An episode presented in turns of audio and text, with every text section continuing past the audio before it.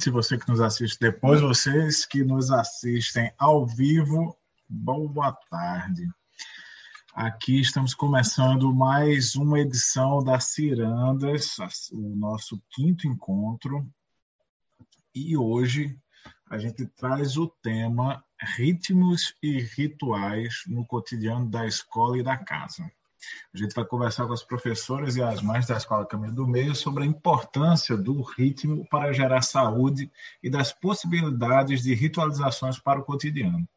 As professoras vão contar como se estabelece os ritmos e rituais nas práticas da escola e como está acontecendo em tempos de ensino remoto.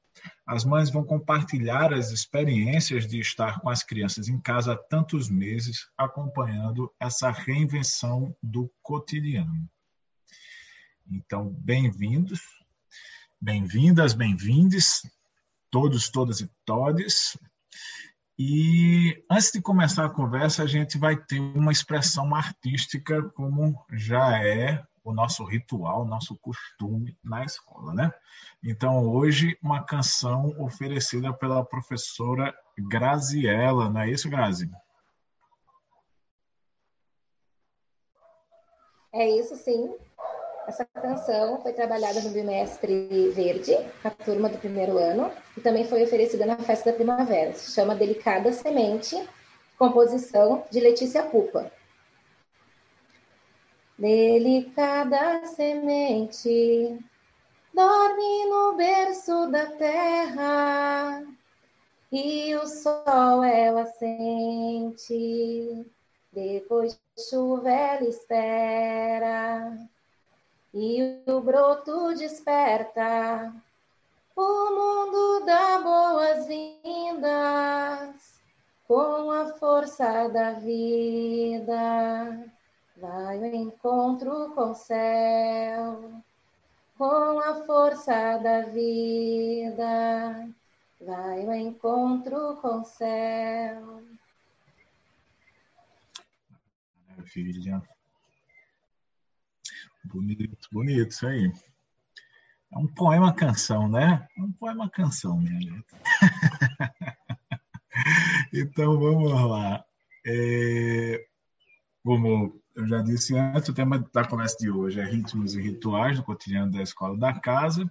E nessa ciranda, nós convidamos as professoras Priscila Machado Veronese.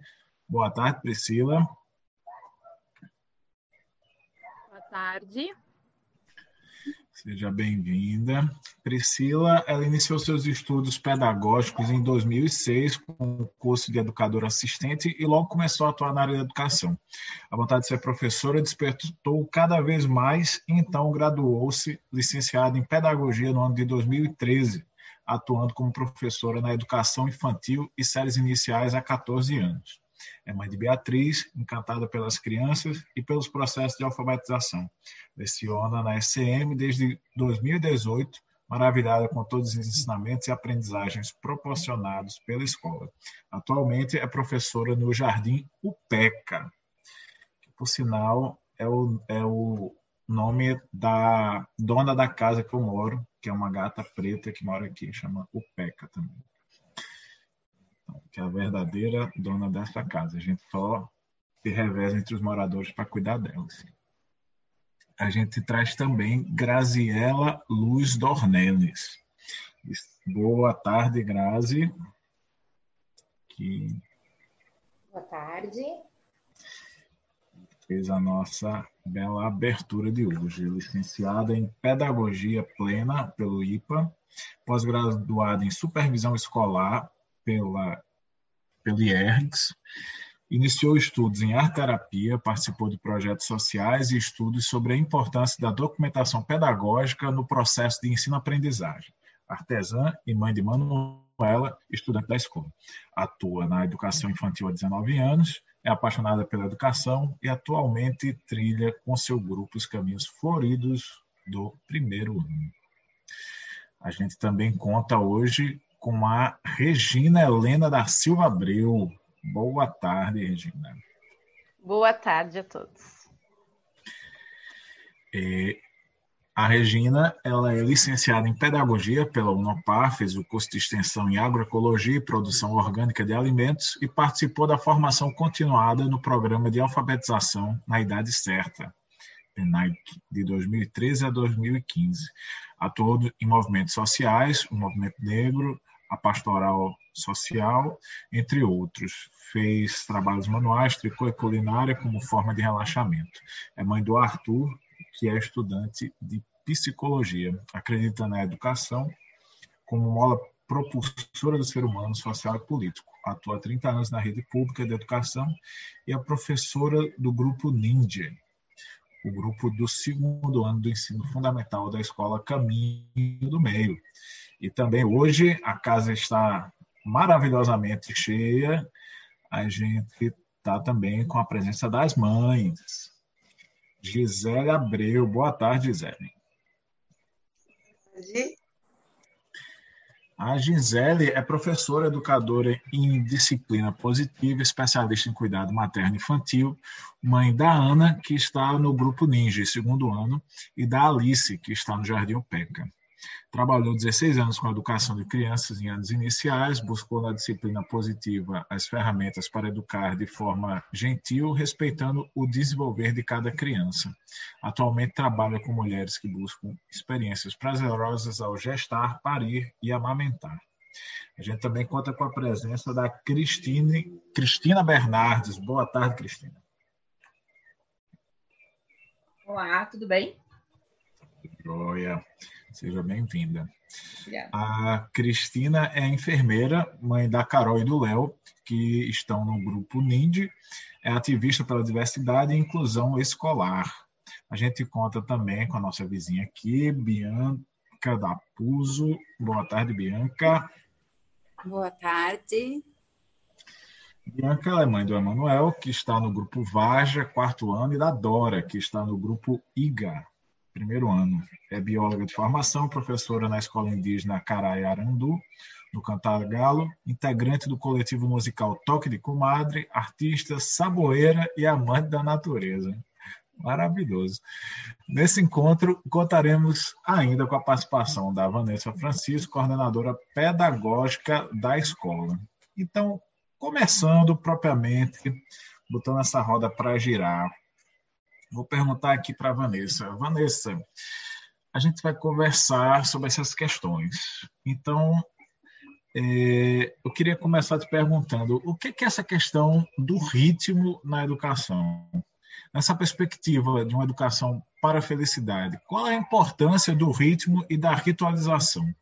Que papel elas têm no dia a dia da Escola Caminho do Meio? Boa tarde. Muito bom estar aqui, assim, com, com, essa, com essas mulheres todas, né? E, então, esse tema, assim, é um tema bem importante, assim, né? Que a gente resolveu trazer né, para a escola, né? E, assim, Uh, na educação, uh, um dos aspectos fundamentais no planejamento é a rotina, né? Uma expressão bem conhecida na educação chamada rotina, né? Que a gente também tem na nossa vida. Ah, minha rotina é assim ou é assado, né? Que é uma sequência de procedimentos e costumes habituais, né? E aí, na escola Caminho do Meio, uh, nesses anos, né, de construção desse fazer, dessa prática, nós tivemos diferentes experiências, né, diferentes referências que inspiraram a construção do que então nós chamamos de ritmo cotidiano, né? Aí, quando a gente vai falar em ritmo, a gente, primeiro, geralmente a gente vai lembrar de música, né? O mais comum. Mas também a gente pode pensar no ritmo da velocidade de algo, né? Da gente, né? De uma bicicleta, né? O ritmo da, do nosso coração, né? E se a gente ampliar, a gente nota e observa o ritmo da própria vida, né?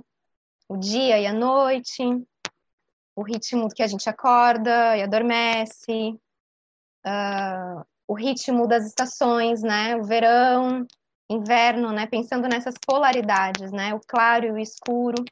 Então, tudo pulsa, né? O nosso coração pulsa, né? Expande e contrai. Os nossos pulmões expandem e contraem, né? Então, nesse sentido, o ritmo na educação é, é a gente é a gente diretamente a gente vai pensar em saúde quando a gente pensa nesse lugar de, de ritmo, né? É, a gente precisa de ritmo para a nossa vida, para o nosso corpo, para a gente poder gerar saúde. A gente precisa dormir bem, acordar bem, né? A gente precisa respirar bem também. Então, a gente inspira e enche os pulmões de ar, né?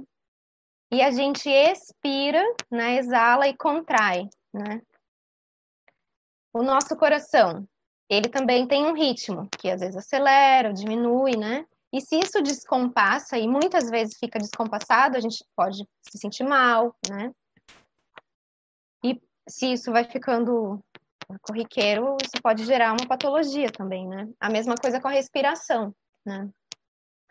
Então, é, quando a gente vai olhando para esse lugar integral, né, nosso, do que nós somos, nós somos corpo, nós somos essa energia, a mente, né? A gente contempla isso no, no, no cotidiano da escola, né? O ano letivo da escola acontece contemplando as quatro estações do ano, né? E nós costuramos o plano anual com com essas quatro estações. A partir das cinco sabedorias, né? A gente começa ali no início do ano com a sabedoria do acolhimento, com a, o auge dessa expansão, né? O verão. Depois, a gente vem para a sabedoria da igualdade, quando está começando o outono. Então, as folhas estão caindo e a gente está começando essa contração. Depois, a sabedoria investigativa, a gente está vivendo o ápice dessa contração, que é o inverno. E depois vamos para a sabedoria da causalidade, quando vem a primavera. E começa de novo a expandir e termina o ano nesse fim da primavera, quase início do verão de novo, com essa expansão. Né? A gente observa, uh, por exemplo, a seiva das plantas, né? É, no verão, a seiva está mais na copa, e no inverno, ela está mais nas raízes. É, os acupunturistas que medem o pulso, né, para fazer acupuntura, assim como uma forma de anamnese também, eles percebem que o nosso pulso, quando é no inverno, ele está bem lá no fundo, e quando é verão, ele está bem, bem em cima, bem na superfície. Então, a gente vai observando e vai é, percebendo, né, e se dando conta de que nós somos natureza, né? Então, esse ritmo é essencial para a gente poder manter essa e gerar a saúde, né? Um, e aí, nesse sentido, uh, quando a gente está falando aqui, né, que nós somos natureza, na natureza existem diferentes rituais, né? A gente percebe muitos rituais em diferentes espécies, e para passagem de uma coisa para outra, né? E os povos originais sempre cantaram e dançaram para enfatizar essas passagens, né? As colheitas, as semeaduras, os nascimentos, as mortes, as passagens da vida é, da, da vida da criança para uma vida adulta, né? E os rituais, eles sacralizam o cotidiano, porque eles oferecem um espaço e nos trazem para o momento presente. Né? E na Escola Caminho do Meio, nós construímos, então, esse ritmo para conduzir a passagem de uma paisagem para outra. E nisso há esses rituais, que eles podem ser desde fechar uma janela, acender uma vela, cantarolar uma canção, ou fazer uma percussão, né? É algo que interrompe um fluxo de uma forma acolhedora e oferece, então, uma outra possibilidade, né? a visão das cinco sabedorias, né, que é, são os ensinamentos, são ensinamentos da classe, assim, são classe de ensinamentos da tradição budista, né? Na, na tradição budista nós temos vários rituais, né? Então, nós fazemos a prece, toca um sino para a gente iniciar a meditação, termina, faz-se mantra, né? E isso em outras tradições espirituais existem outras formas também, né? de se ritualizar, porque tudo isso oferece essa condução para nossa mente, né? Essa proteção para nossa mente, né? É, e aí então é com, com muita alegria, assim, que a gente observa também que o ritmo e as ritualizações, elas estão uh, presentes e fazem parte da cultura já da escola Caminho do Meio, né? Que foi semeada por muitas pessoas nesses muitos anos, né? E a gente vai poder conversar aqui com as mães e as professoras que vivenciam e ver que mesmo quem chega novo, né, nova assim na escola, entra nesse fluxo e vê o quanto isso é orgânico, né? E saudável, assim como uma dança que respeita o nosso ritmo, né? É isso. É legal você colocar esses pontos, porque é, eu, eu, às vezes, faço meus cursos de reiki por aí, então a gente trabalha também nessa explicação dos rituais e dos ritos, né? mostrando que mesmo fora de, de, de, de contextos religiosos, né, porque é, é, normal o cara imaginar casamento, né, batizado, etc. Né, então a pessoa liga logo a isso. Mas mesmo em contextos leigos existem ritos, né? Então se você vai para um julgamento, os juízes, o juiz está lá de preto, né? Os advogados usam toga, tem todo um protocolo para entrar e para sair, né? Você, quando se forma, né, é, é, você costuma usar aquelas batas, né, identificar com a cor correspondente ao seu curso e tudo mais, né? Então, mesmo em outros contextos não não religiosos, mas igualmente tradicionais, né, momentos que marcam passagens né, de um estágio da vida para outro, isso é perfeitamente visível, né? Então é, é, é legal de perceber isso aí. E, Grazi, a gente está nesse momento de reinvenção das escolas, com ensino remoto. Você que é professora do primeiro ano, um período que geralmente traz muitas expectativas, principalmente das famílias, por ser o início do ensino fundamental das crianças. Você acha que essa abordagem do ritmo trouxe algum benefício nesse contexto do ensino remoto? Como é que foi feita essa costura dentro desse novo contexto? Eu acredito que sim. O ritmo traz muitos benefícios, inclusive segurança e leveza no processo de ensino-aprendizagem. Para mim, o mais desafiador assim que aconteceu no período de ensino remoto foi se apropriar das ferramentas digitais, bem mais do que manter o ritmo e o vínculo, né, que tínhamos na escola. Claro, o ritmo foi adaptado para essa nova modalidade de ensino, e mesmo com crianças pequenas do primeiro ano, uh, é possível observar grandes e significativas construções de conhecimento. Quando iniciamos a proposta de ensino remoto, que deu, o que deu eixo mesmo para o trabalho foi justamente o ritmo. Não foi criado nada além do que já fazemos na escola, sabe? Eu vejo o ritmo como algo pulsante, como a Vanessa descreveu, né? Ele nutre a abordagem dos dias da semana, a organização das atividades propostas, a movimentação dos encontros. Por exemplo, primeiro ano, que são crianças pequenas que estão iniciando o ensino fundamental, o ritmo foi construído a partir do que já estava sendo traçado presencialmente no início do ano.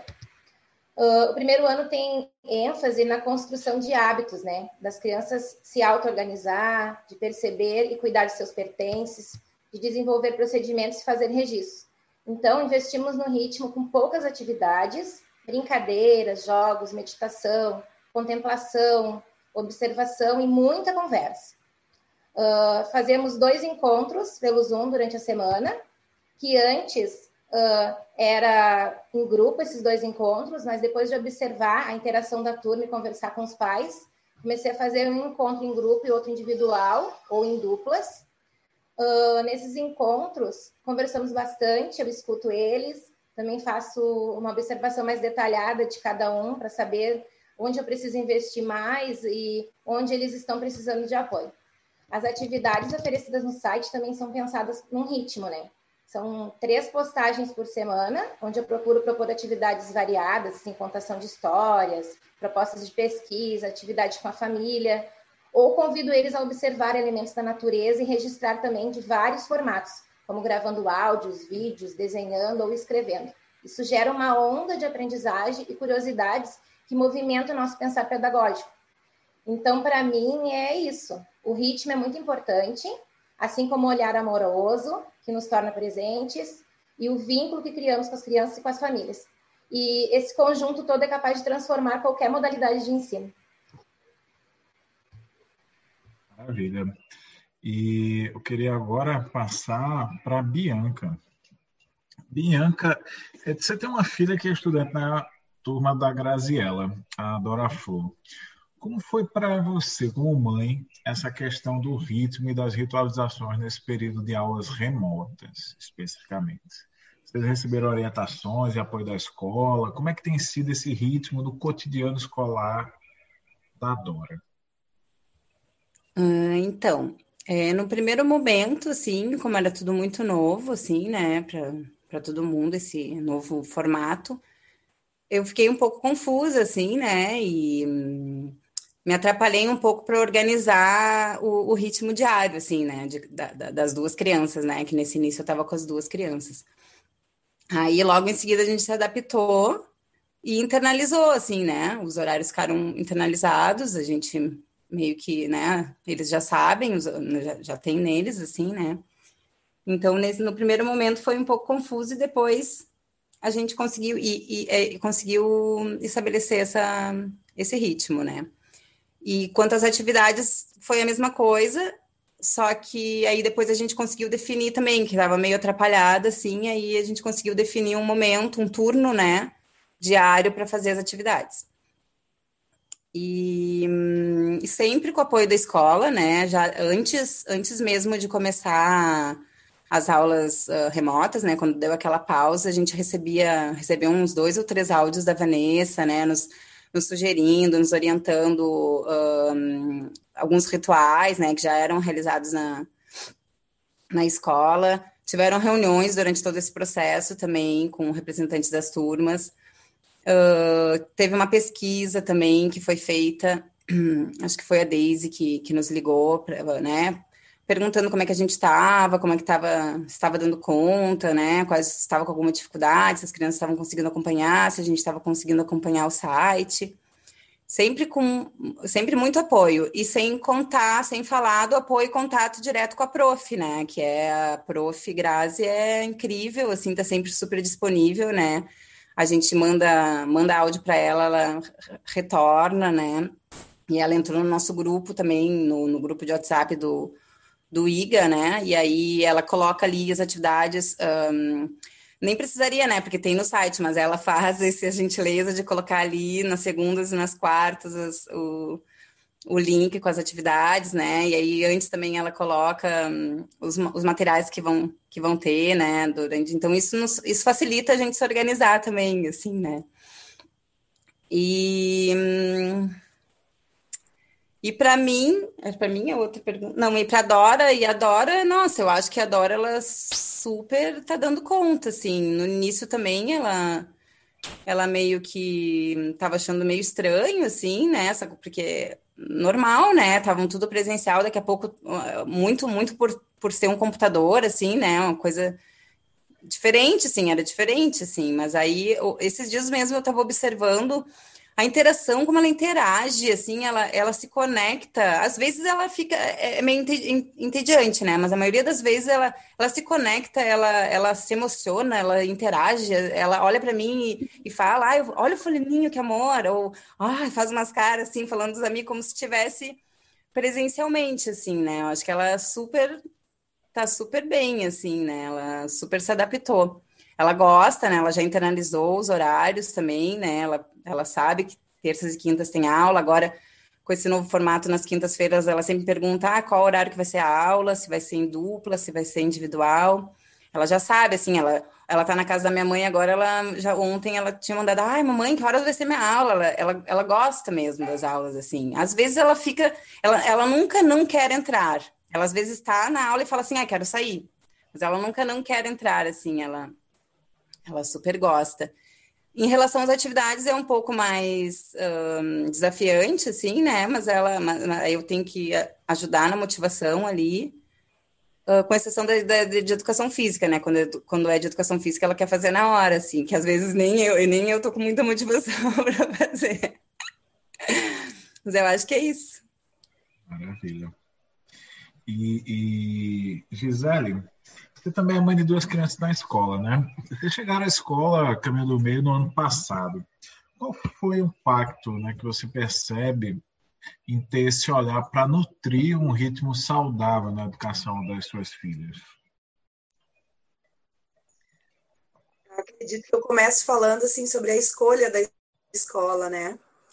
Foi por vários motivos eu precisava e gostaria de uma escola diferente do convencional, que atendesse aos requisitos básicos, né?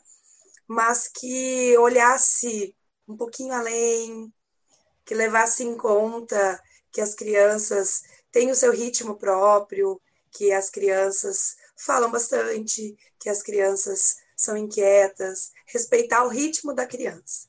Então, e sempre procurando escolas que tivessem espaço. Por eu ter trabalhado muitos anos na educação, eu ficava muito chateada que as crianças não podiam correr, ou que não tinha árvore, não tinha terra.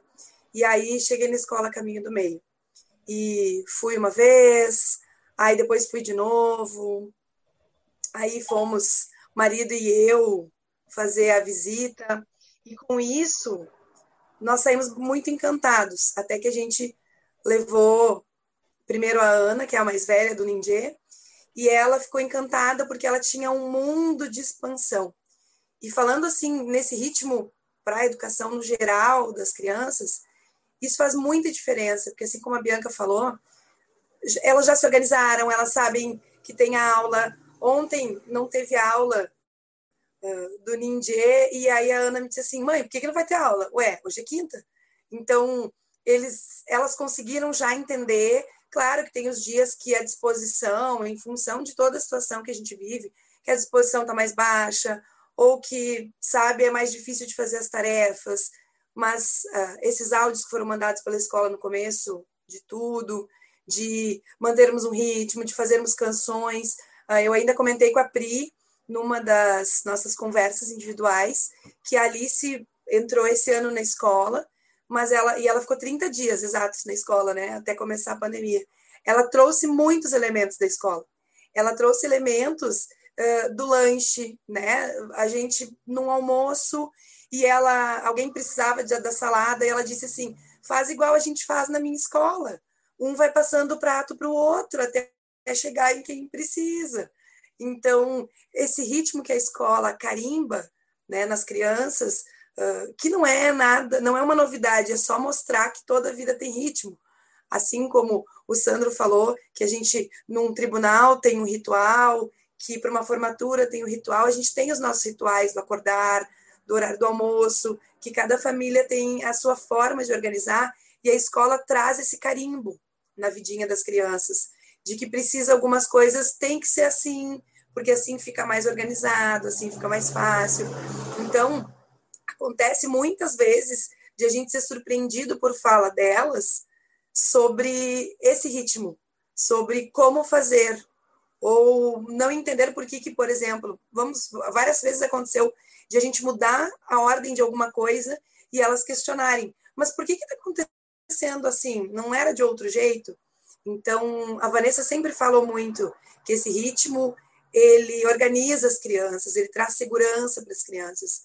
Então, o mais importante nesse ritmo, o impacto disso tudo na educação das crianças é mesmo trazer essa segurança e essa organização para a vida, não só para a escola.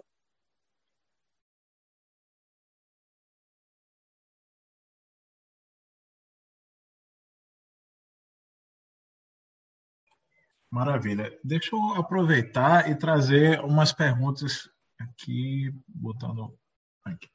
Deixa eu aproveitar e trazer umas perguntas da audiência que está surgindo lá no chat ao vivo e aproveitando, reforçando o convite para que vocês podem mandar seus comentários, suas perguntas por lá. Então, eu acredito que essa pergunta aqui é do William Figueira e do Ine Figueira, lá do, do Rio de Janeiro, né? Nosso correspondente, ouvinte fiel lá da, da roda de conversa e, e, e, pai de uma, de uma criancinha que daqui a pouco vai estar na escola Caminho do Meio também. É, Boa tarde. Como tem sido a apropriação desses conceitos e todos os outros já tradicionais da maternidade na participação dos homens nas relações de construção pedagógica de seus filhos? Vou perguntar para a Vanessa.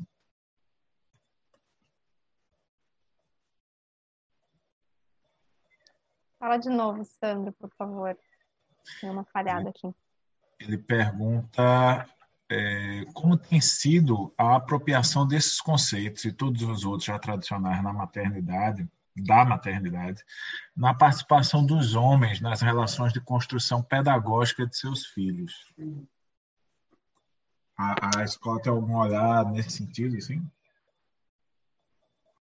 A gente a gente está junto com esse, com esse momento, né? Assim, que eu acho que toda a sociedade está vivendo uma grande revolução, né?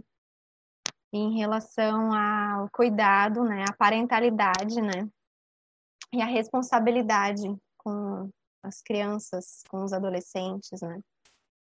Então a gente é, conversa, por exemplo, na escola a gente traz é, tem trazido, por exemplo, a expressão, em vez de falar pais, que é bem comum, né? Ah, aviso aos pais, tarará, a gente tem trazido o cuidado de falar aviso às famílias, vamos nos comunicar com as famílias, porque é a gente olhar, né, uh, para hoje e ver muitas diferentes formas de se for, né, de se manifestar uma família, de se organizar uma família, né?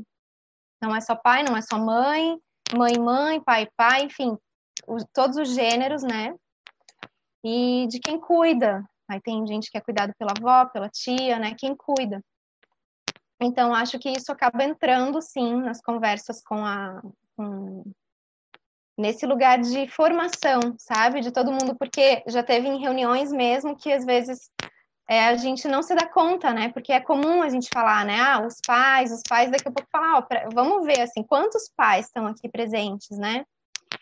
E nem de exaltar isso quando o pai está presente, não é assim, ah, que bom que você está presente, pai, que bom que você está presente, mãe, assim, é, é tão responsável quanto, não tem um, não tem um lugar de, de um parabéns especial, sabe?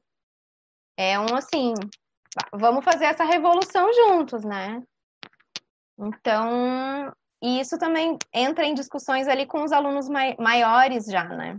Nos, nos, projetos, porque a gente está vivendo um, um, um, tempo onde essa, as informações, os conhecimentos já chegam mais rápido, né? A gente já vê as meninas tendo acesso a muitas outras coisas que a minha geração não teve, né? Em, em, relação a se posicionar mesmo e entender, porque isso é cultura, né? A forma de se manifestar com a maternidade, a forma de se manifestar nas relações, né? São, são uh, heranças culturais que nós tivemos e que agora isso está em ebulição, em transformação, quebrando alguns paradigmas e constru, né, construindo outras formas. Eu acho que na escola Caminho do Meio, quando a gente está falando ali das cinco sabedorias, esse olhar do mundo interno, eu acho que isso por si só, sinceramente, é bastante revolucionário, porque é um lugar assim de você encontrar muitos, uh, reconhecer padrões que você repete, né? E, e se você reconhece, aí você vai poder uh, transformar, né? Isso. Agora, é... Priscila, a gente sabe que nem sempre na educação o ritmo da criança ou os ritmos da natureza, os ciclos, são levados em consideração. Às vezes existem muitas outras prioridades à frente disso, infelizmente. Isso faz parte do treinamento dos professores.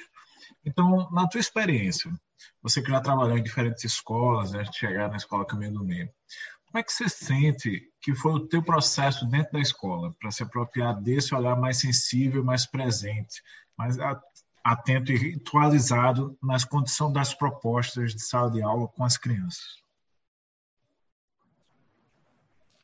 Então, eu me sinto assim privilegiada, né? Porque eu tive a oportunidade de perceber assim essa ritualização, esse pulso, né, no ritmo, no cotidiano observando outras professoras que já estavam na escola, assim, e já tinham essa experiência, né, em relação a isso.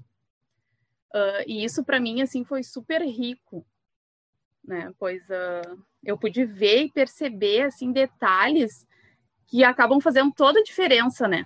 E nos motivam assim. Uh, acontece, foi, foi, acontecendo assim de uma forma super orgânica, né?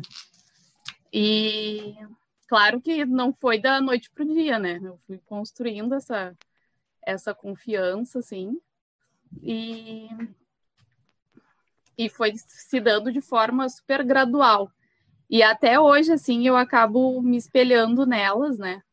E trazendo isso para minha atuação, assim, com as crianças. Uh, algo que, que eu lembro, assim, né? E que fez super sentido e, e que foi o verdadeiro ensinar pelas costas, foi os gestos na hora da prece. Né? Isso fez com que eu internalizasse aquilo super fácil, assim, e eu vejo que as crianças também acabam conseguindo, né, fazer essa oração assim de uma forma alegre, super lúdica, né? Então, não só esse ritual, assim como tantos outros, quanto quando eles chegam, né, no início da tarde, do ir na porta, receber aquela criança, ou no final da tarde, a gente se despedir de cada um ali, aquele olho no olho, né? tanto quanto o ritmo assim do, da hora do lanche, de organizar, né, sentar cada um no seu espaço, organizar aquele espaço, né, para estar tá recebendo aquele oferecimento, né, aquele alimento e depois preparar para sair para o recreio, né, para fazer essa expansão, né, eles estavam contraindo nos momentos de, de atividades dentro da sala, daí se nutriram, né, com oferecimento dos alimentos e saem para a rua para expandir, né. Então, fica super fácil de, de ter a tarde, assim, né? Tranquila, leve, porque eles já sabem exatamente o que vai acontecer dentro daquele ritmo cotidiano ali da, da escolar, assim. Eles já estão... Eles internalizam muito rápido, assim, né? E os ritos ajudam muito isso. É engraçado, você falando isso, eu me lembrei do, do meu mestre rei, que é a Puranguida, ele, ele dizia que a questão do rito é mais ou menos como se fosse um código de programação do computador, assim, né? Você coloca e, e, ajuda a criar uma rotina, assim, né? Estabelecer uma rotina, né? Então, ele fazia essa associação, assim, é interessante. E é muito isso mesmo, né? Regina, você que é professora do segundo ano, que também faz parte desse ciclo né, de, de, alfabetização, tão esperado, tão especial. Você sendo uma professora com tantos anos de experiência em alfabetização, como é que foi lidar com esse período de ensino remoto? Que estratégia vocês adotaram para lidar com os diferentes ritmos de aprendizagem das diferentes crianças, que muitas vezes estão em etapas bem diferentes do seu processo de alfabetização? Bom, então, assim, foi um momento de grande desafio, né? Estarmos longe deles e um momento de reinvenção total, né? Primeiro, porque eu também sou nova na escola, também estava me apropriando de toda a dinâmica, de todo o processo, de toda a proposta que a escola traz, bem diferenciada da rede pública, da qual eu conheço há muitos anos. Então eu tive que me reinventar várias vezes, né, dentro desse processo da escola e pensar de que maneira nós vamos atender a esse momento tão importante na vida das crianças, que é o processo de alfabetização, da construção da leitura, do trabalho de desenvolver a autonomia das crianças para esse momento de ler. E aí fomos pensando né, buscando formas de atender a esse momento, essa necessidade, essa demanda. E aí foram surgindo alguns oferecimentos de cursos online com especialistas de alfabetização, algumas práticas, algumas estratégias de outros educadores.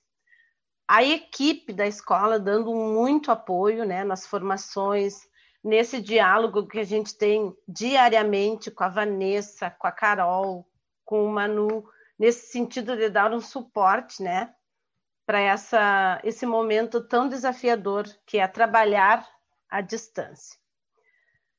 Aí fomos pensando a partir dessas conversas, dessas trocas, algumas estratégias né, algum planejamento que contemplasse tanto a proposta da escola, mas que não deixássemos de lado essa questão muito importante que as crianças têm nesse período do segundo ano, que é a da alfabetização propriamente dita.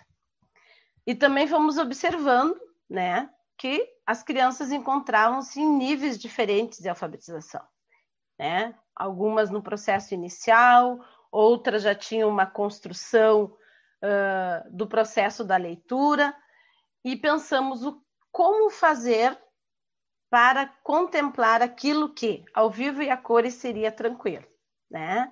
Porque numa sala de aula a gente vai atendendo as crianças conforme elas vão desenvolvendo o trabalho.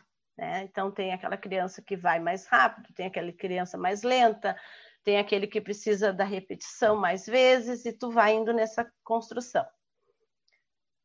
Pensando juntamente com a equipe, surgiu a ideia de um clube de leitura que atendesse a essa preocupação, digamos assim, a essa angústia de atendermos essas crianças. E como a escola trabalha em ciclos, esse clube de leitura foi pensado para atender crianças do segundo e do terceiro ano. Aí criamos grupos diferenciados, conforme o nível que cada criança se encontrava, e misturamos. Foi um projeto interturmas. Misturamos crianças do segundo e do terceiro ano, fazendo esse trabalho assim bem específico. Criança que está no nível inicial de alfabetização, a criança que já tem um processo desenvolvido e fomos trabalhando especificamente olhando o individual de cada criança. Depois nós fomos pensando também algumas uh, ações que pudessem dar um suporte para as famílias, né? No sentido de pensar em jogos, de pensar em mecanismos que fizessem com que as famílias, as mães em casa, os pais pudessem dar essa continuidade nesse processo tão importante. Aí construímos kits com alguns jogos de alfabetização e conseguimos chegar a algumas famílias trazendo esse material. Né? Também, uh, ao longo da caminhada, né, traçamos objetivos muito claros e fomos vendo a evolução desse processo, sempre mantendo o cuidado com esse ritmo, né, com o ritual do processo da, do, das tardes de encontro no Zoom e fizemos da seguinte maneira: um encontro com o grupo Ninjê e um encontro semanal com esses grupos es específicos do Clube da Leitura. Fizemos por um período X, observando o desempenho e as evoluções que foram acontecendo. Nós continuamos com o projeto Clube de Leitura, porém separadamente. Aí o grupo Ninjê, que é o segundo ano, ficou somente com a sua turma, e o terceiro ano continuou o processo dentro do Clube da Leitura, mas somente com a turma do terceiro ano. Né? E aí fomos criando com propostas né, de, de temas bem envolventes para eles. O primeiro foi um projeto voltado para brinquedos e brincadeiras, depois, agora, no segundo momento, onde estávamos somente com a minha turma do segundo ano, o Grupo Ninjê, trabalhando dentro do tema gerador, o sítio, como uma proposta de literatura muito nossa, da, do contexto das crianças, e principalmente trazendo aquela questão uh, do local onde nós estamos. O sítio traz aquela questão do lugar aonde Monteiro Lobato viveu lá na sua infância e trouxe com personagens muito criativos e que alimentam essa questão do imaginário infantil. E a partir desses personagens, as crianças foram fazendo essas releituras, né? Pegando o personagem ou criando outros personagens. Releituras de obras, em alguns momentos também entre as crianças acontecendo o sarau literário com troca de poesias e poemas. E observando as crianças que já estavam no nível de alfabetização e as crianças que estavam em nível de desenvolvimento inicial, silábico alfabético ou, ou somente silábico, fazendo trabalhos específicos para cada nível de alfabetização que essas crianças se encontram. Olhando todo esse trabalho, toda essa rotina, toda essa proposta, também pensamos ser importante oferecer um momento individual com cada criança. Então, hoje, a questão de 30 dias, 45 dias, a gente tem feito um atendimento em torno de 30 a 40 minutos individualmente com cada criança, atendendo a partir das suas necessidades específicas, do nível em que ele se encontra. E assim nós estamos nos reinventando todos os dias. Maravilha. E no caso, Gisele, é, você tem uma filha na turma da Regina, a Ana, né? É, conta pra gente um pouco como é que tem sido a experiência dela nesse período. Como a Regina falou, tem sido um grande desafio. A Ana, por natureza, é uma criança que é muito expansiva. Ela necessita de espaço, ela precisa de gente, ela gosta de abraços, ela gosta de estar tá perto, de falar bastante. Então, tem sido um momento bastante delicado, de muita observação, para que a gente possa uh, oferecer o que ela pode nos dar, né?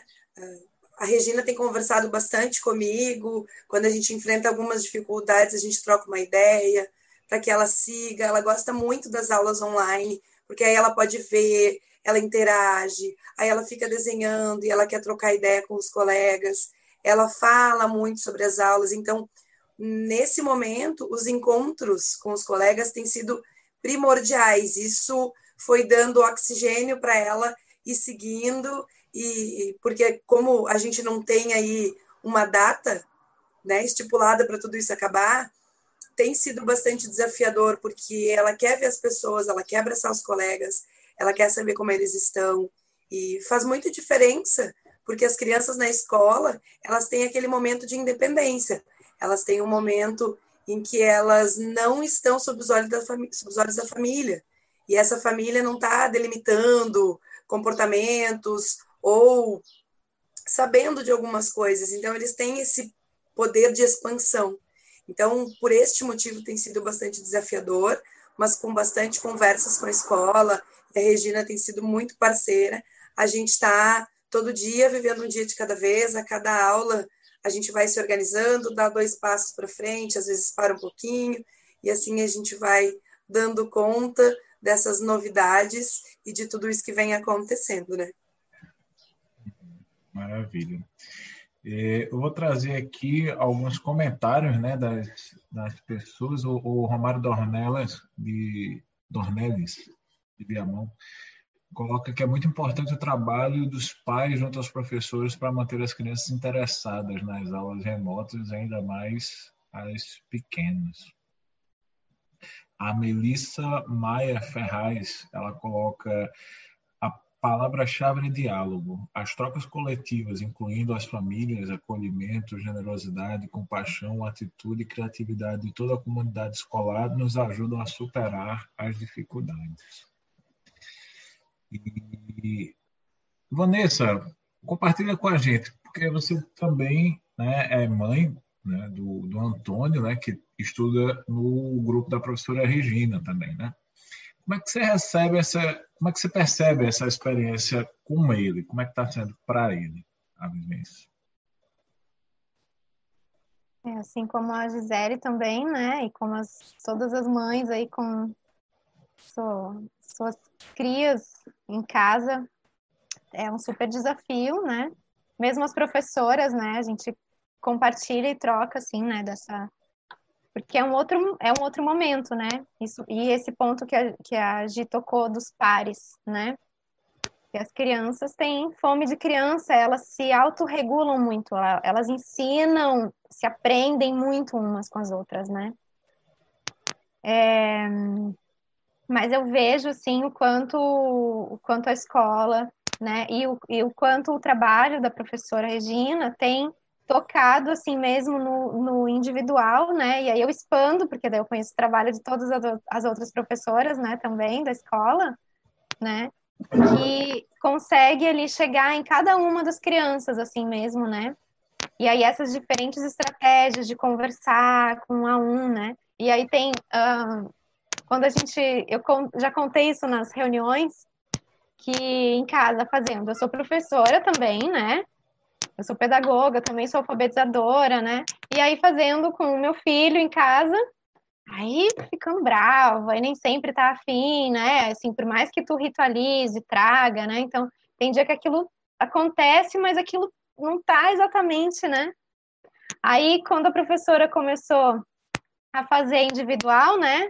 Uma, uh, esse encontro, que ele é mais curto, mas o quanto ele é potente, porque daí é uma outra relação, né? A professora e ele. E aí ele lá, assim, com a cara feliz, serena, falando: Ah, não, não sei que letra é essa, prof. Ah, tá, assim, se fosse comigo, já ia ter sido outra coisa, de alguma coisa ia ter sido arremessado. Mas aí com a prof, tem outra, outra, é, é uma, um outro nascimento, né? Então, quando a gente constrói esses ritmos, esses rituais, a gente constrói essa paisagem, né? E, e essa paisagem, ela, é, ela é, assim, uma proteção, né? Ela favorece esse, esse outro nascimento, né? Que, que aí a, a mãe, quando, né, em casa, por mais que, assim, a gente vai lá e se esforça, né?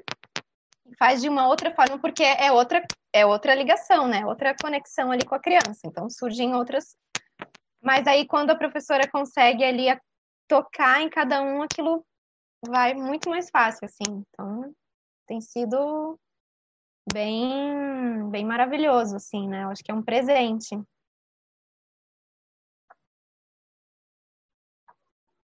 Tá fechado, Sandra. Isso. Agora, vamos seguir agora com a Regina. Regina, é, a gente está falando do respeito aos diferentes ritmos e necessidades individuais de cada criança dentro do grupo. Como é que se dá isso nos casos de inclusão? Como vocês têm trabalhado esse aspecto da escola especificamente? Bom, a nossa escola ela oferece um currículo adaptado, né? Então, se tem um olhar uh, específico para, uh, para esse diferencial das crianças, no sentido de contemplar essa inclusão, né? E uma coisa muito importante que, que eu vou relatar e a Cristina vai me ajudar mais adiante é a questão da parceria com a família, né? A questão do diálogo, da aproximação, do que a família já tem feito, do que a família conhece da realidade do seu filho, né, dessa criança que está na minha frente, que está na frente de um grupo, né? Outra coisa muito importante, a própria turma respeitar esse diferencial, esse individual desta criança, esse espaço diferente que ele precisa, né?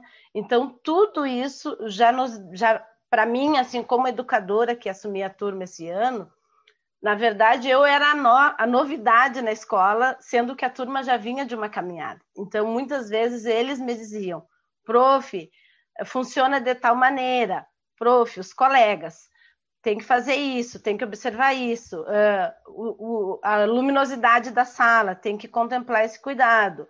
Então, cada momento, cada ritual que era feito, as próprias crianças iam ajudando nesse olhar, né? Então, isso já me deu um up muito bom no início.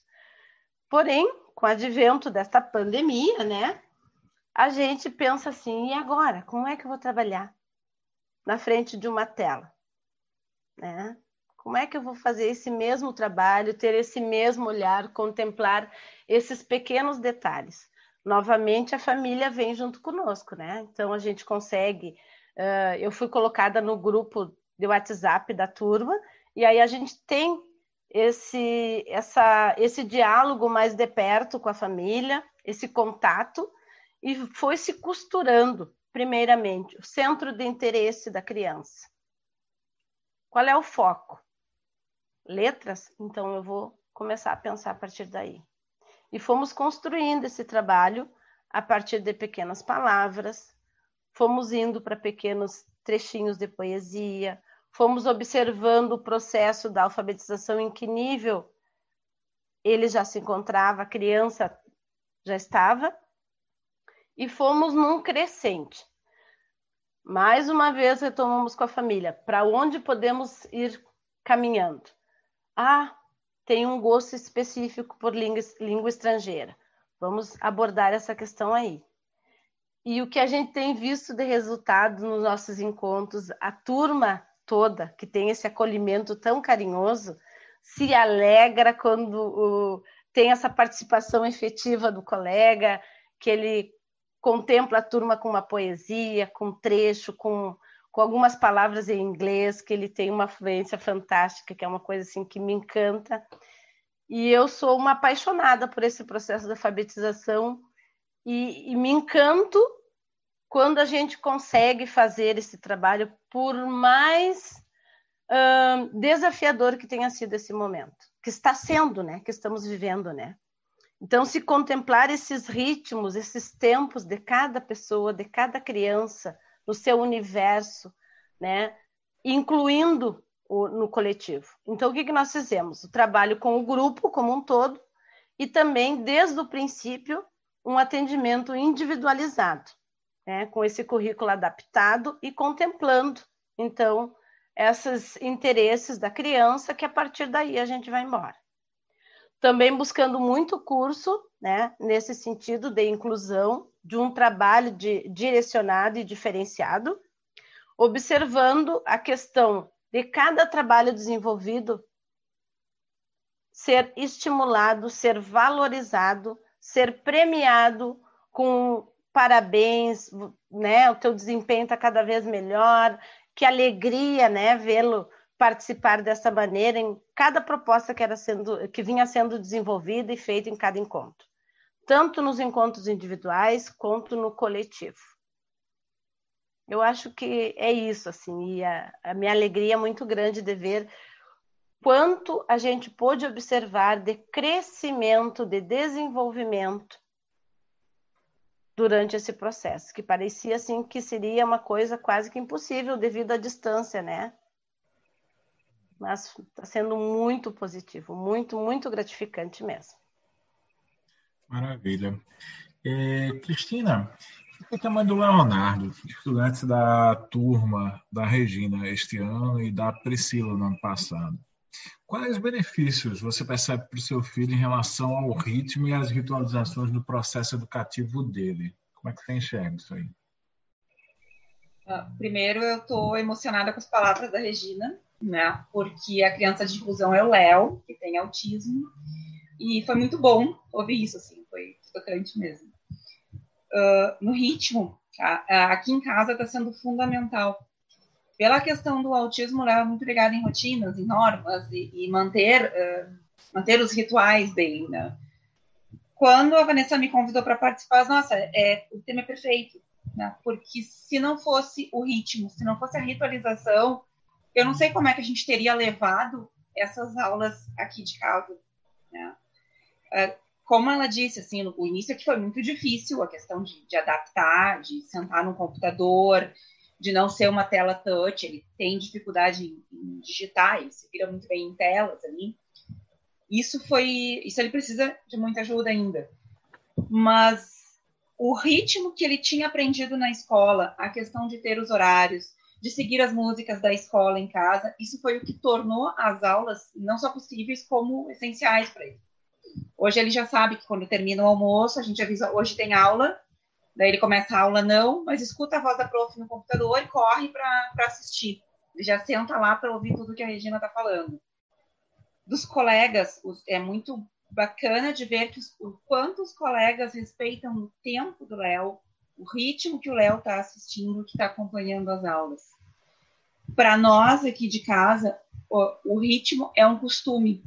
O ritmo da aula acalma, tranquiliza e é o que está garantindo a segurança, é o que está garantindo o aprendizado do Léo, dele entrar no, na, na aula online, dele saber passo a passo o que vai acontecer, dele saber tudo o que o que vem a seguir, essa pré-programação, pré-antecipação para ele facilita muito.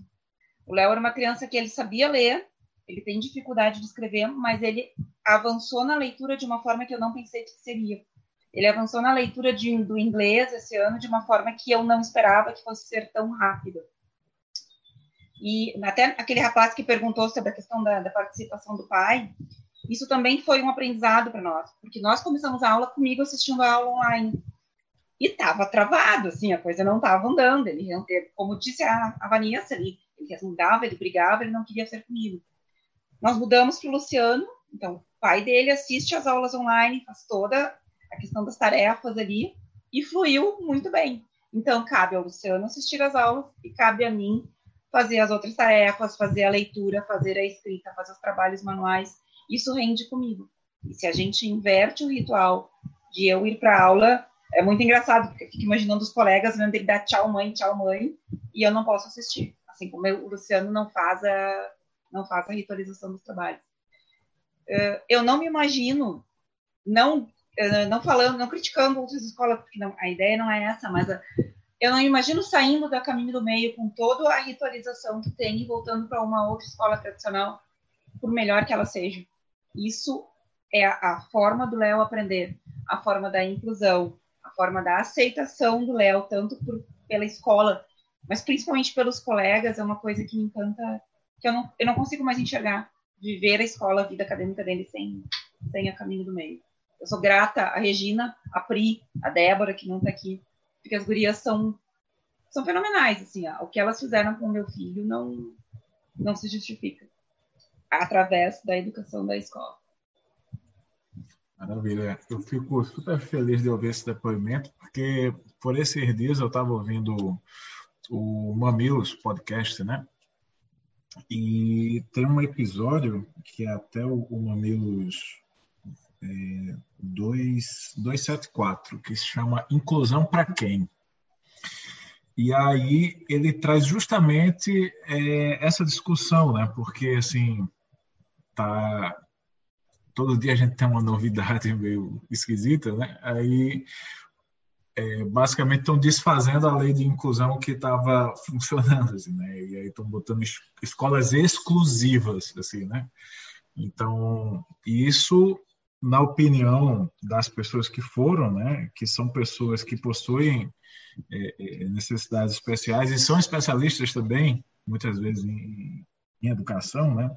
Que no caso foi a, a Marina Torquato, do canal Vai Uma Mãozinha Aí, e a Kátia, eu não consigo pronunciar esse sobrenome, Kátia Remelrick, consultora especialista em diversidade e inclusão, trainer e palestrante. Então, falaram de como é, é fundamental a convivência é, normal, né, sala de aula, assim, e, e, não separar em guetos, né, em escolas exclusivas, né, e o quanto é fundamental a gente trabalhar o processo educativo de forma educativa e ampla, dando possibilidades pedagógicas de acessibilidade para que isso se faça, porque na vida é, essas pessoas elas não vão andar em guetos, né, vamos fazer um ônibus aqui só para deficientes, só para portadores de necessidades especiais. Vamos fazer um ônibus aqui só para autistas. Vamos fazer um ônibus só para não sei o quê. Então, assim, o processo educativo tem que ser fluido, né? Tem que ser fluido e contemplar as diversas necessidades de cada de cada sujeito, né, que está presente ali, né? E como, como diria o Lama, bonito de ver, bonito de ver.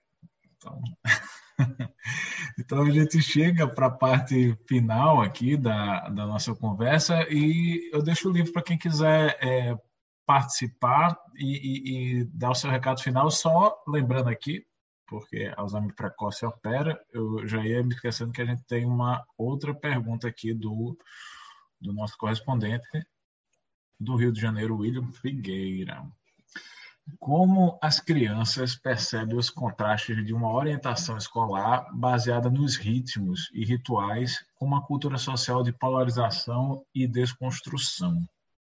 Vanessa.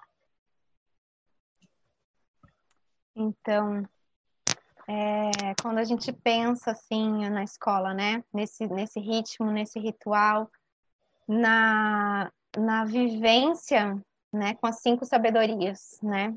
Que vai se repetindo a cada ano, né? Então, a cada ano é como se assim, esse diamante, né? Está sendo aí lapidado e são habilidades inerentes a nós e que vão se vão florescendo, né? Então, eu acho assim, a gente vê que as crianças elas vão, vão sair assim para diferentes paisagens, né? Uh, em outras em outras que vão para outras escolas, né? Ou quando saírem maiores, né? Porque a gente ainda não tem não está com crianças grandonas ainda, né? Que se formaram, terminaram o, o, a educação, o ensino fundamental, né? Mas a gente vê que essas habilidades elas são esses recursos internos que elas vão poder é, lidar com, com essas polarizações que existirem, com essas, com essas diferenças na própria vida, né? E que tem momento, né? Assim, tem momento que a nossa sociedade vive mais uh, de mais polaridade, né? Mais polarização, outros momentos de menos polarização, né? Mas que a gente vê assim que o que sustenta a vida é a compaixão, né? É, é a compaixão que que gera de novo as reconstruções pós-guerra. É, é, é, a compaixão que gera um apoiar o outro, um ir lá e oferecer o seu alimento para o outro, né? Então, é, as crianças, aquilo não vai ser, não vai ser um choque, né? Mas vai ser um, esse recurso a mais mesmo, né? dessa, dessa inteligência que vão ajudar as crianças a se moverem de forma positiva, né? E, e aí muito, por exemplo, essa essa fala que a Cris teve, né, que a Regina contou assim, eu acho que isso é um super exemplo dessa abertura que as crianças desenvolvem nesse, nessa paisagem, né, para acolher as diferenças e aquilo aquilo ficar acomodado num lugar de, de, de respeito genuíno, né? De ver o outro, enxergar o outro, legitimar, né? Então, a polarização ela, ela é construída, né? E a gente pode construir visões mais amplas. Né? É isso. Nosso coração pode ser mais amplo. E como a gente está na, na reta final do, do programa, eu convido é, eu abro a roda, né? E, e deixo o, o, bastão da fala aí para quem quiser pegar e, e, fazer seus comentários, seus, suas considerações finais aí. Gisele, por gentileza. Eu quero falar um pouquinho. Ah, eu, eu me emocionei muito com a fala da Regina, porque é algo que eu venho contando para Cris o quanto o Léo tem nos emocionado nas aulas, porque a gente está sempre pertinho, vendo. E quando a gente fala de ritmo, a gente fala disso, do que a Vana acabou de falar, né? Desse respeito genuíno. As crianças sabem que cada um tem o seu lugar naquela turma, naquele grupo. As crianças sabem que cada um tem o seu ritmo. Então, não existe uma competição da criança que já está lendo para a criança que ainda não está, ou da criança que já escreve com letra cursiva e que não escreve. Elas vão tecendo esses saberes e elas se organizam entre si. E elas ensinam coisas umas para as outras, e é muito bonito de ver esse cuidado que eles têm uns com os outros. Então, quando a gente fala aqui que eles cuidam muito do Léo, eles cuidam muito do Léo e eles cuidam muito da Ana, do Antônio, eles se cuidam entre si, eles têm isso, porque é genuíno. E algo assim muito importante, né, nesses comentários que vieram da audiência, é de que, claro que existe um contraste nas outras escolas, né? As minhas filhas que entraram de uma outra escola para ali, mas enquanto a gente puder proporcionar este tempo e este aprendizado, enquanto eles puderem aprender a ter compaixão e olhar para o outro como se estivesse olhando para si mesmo, a gente vai estar tá preparando eles para qualquer situação fora. Então, é algo que vai tocar o coração deles. E aí eu volto ao exemplo que eu dei lá no começo, que em 30 dias só de vivência diária na escola, a Alice já trouxe muitos elementos para casa e isso ficou gravado, carimbado. Então, esse ritmo ele vai ser carimbado nas crianças. Eu me alegro muito de fazer parte e como Lama falou em outra ciranda, a escola é para todo mundo. Ela é para os alunos, ela é para as famílias, ela é para as famílias que estão junto dessas famílias. Quando a gente uh, tem as festas, acho que uma das coisas que a gente mais está sentindo falta é do confraternizar, é das festas, se abraçar, de ver as apresentações, né, os oferecimentos culturais das crianças.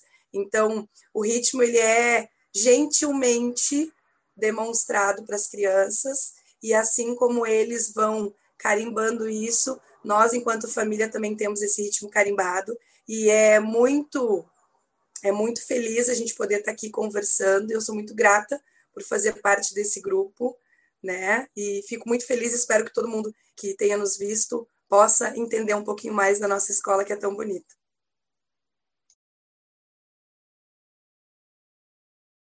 Maravilhoso. Alguém mais? Alguém? Então, Vanessa, por gentileza, tu pode contextualizar um pouquinho do, dos desejos carinhosos aí do, do nosso final, da nossa vinheta final aqui antes da gente decidir? Então, esse vídeo, né, que vai passar e que já tem passado, é, essa é a quinta live, né? A gente não passou na quarta, que foi, foi um outro vídeo, né? Foi sobre os grupos de responsabilidade. Mas desde a primeira live, a gente tem passado, então, os vídeos dos Desejos Carinhosos, que é um produto final de um projeto que foi realizado no bimestre da Sabedoria Investigativa, no inverno, né? E esse é foi um projeto uh, criado junto com as professoras, né? E organizado assim pela Carol Sena, que é a tutora da escola, onde as crianças vivenciaram junto com as professoras um, um tempo de meditação que passou por etapas, né? Então, primeiro eles vivenciaram uma etapa de é, reconhecer a previsão do tempo interno, né? E poder, né, assim, dar nomes para isso, né? Desde a chuva, o sol, então como que aquilo como que está se sentindo, assim, né? É, depois foi. Ah, tem os pensamentos coloridos. Faltam. Peraí, faltam antes. Ah, não, antes foi o de ficar quietinho. Parar um pouco é muito bom. Esse foi o primeiro. Parar um pouco é muito bom, que era de parar, né? Assim, um momento silenciar. E o segundo, a previsão do mundo interno, né? Então, cada um durou mais ou menos duas semanas. Aí o terceiro eram os pensamentos coloridos, né? Começar assim, o que, que de bacana a gente pode pensar, né? E oferecer. E o último foi esse dos desejos carinhosos, né? Que foi baseado numa história de uma ave, né? De um passarinho vermelho que leva então mensagens do coração assim para muitos lugares, né? Uma, uma história que a Carol criou contextualizada aí no nosso nossa pandemia, né, nesse nosso isolamento de não poder se aproximar. E aí então as crianças manifestaram então seus desejos carinhosos, né, quem enviou o vídeo, e aí a gente compilou. E aí hoje vai aparecer as crianças do grupo do grupo IGA, que é o primeiro ano, as crianças do grupo Ninjê e as crianças do grupo Ariatara, primeiro, segundo e terceiro ano, o primeiro ciclo do ensino fundamental. Maravilha. Então, quero agradecer em nome da Escola Caminho de Meio, em nome da Ação Paramita, em todo mundo que está envolvido nesse, nesse projeto aqui das Cirandas, a participação de todas aqui. Quero agradecer também você que ser do, do, presente da gravação que acompanhou o, o nosso programa aqui via YouTube. E se você gostou, dá o seu, dá o seu joinha, curte, compartilha, toda aquela coisa de, de, de blogueirinho, né? Você faz todo, você faz essa coisinha aí. Por, por gentileza, divulga aí. E a gente finaliza o nosso programa. É, gratidão, então eu vou até vou até pedir para vocês também dar o tchauzinho aqui, porque depois do vídeo a gente já corta a nossa transmissão. Valeu, então, muito, muito, muito grato, assim, pela presença, pelo depoimento de todas aqui, porque realmente a gente, se tem uma coisa que eu percebo é que tem muita, muita verdade, muito coração, assim, na, no depoimento e na fala das pessoas aqui, nas experiências que as pessoas que circulam aqui na escola Caminho do Meio, né? Que não, que não conectadas de alguma forma com a escola, né? Então, vida longa e próspera para todas, para todas as partes envolvidas e vamos aos nossos desejos carinhosos que, como eu nasci nos anos 80, eu fico com medo de ter o ato falho de chamar de ursinhos carinhosos, mas tudo bem. Entendedores entenderão. Vamos lá.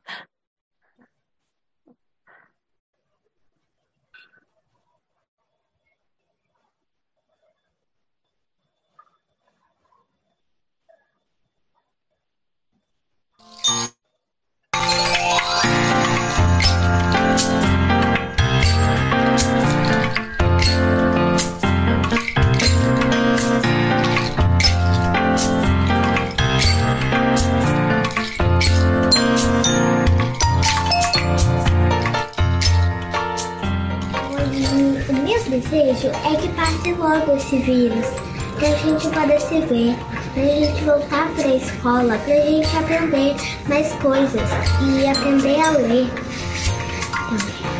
E eu tô com muita saudade de vocês. Eu quero que passe logo esse vírus, para todas nós poderem se ver. Um beijo. Tchau. Oi, pessoal! O meu desejo carinhoso é que o coronavírus Meu desejo carinhoso é que o coronavírus vá embora, que eu brinco mais com a avó Silvia e eu vou na avó com o Dindo. E a Dinda. Meu desejo colorido é que meu beijo fique feliz. Tchau! Oi! O meu dese desejo carinhoso é voltar a ver minha avó.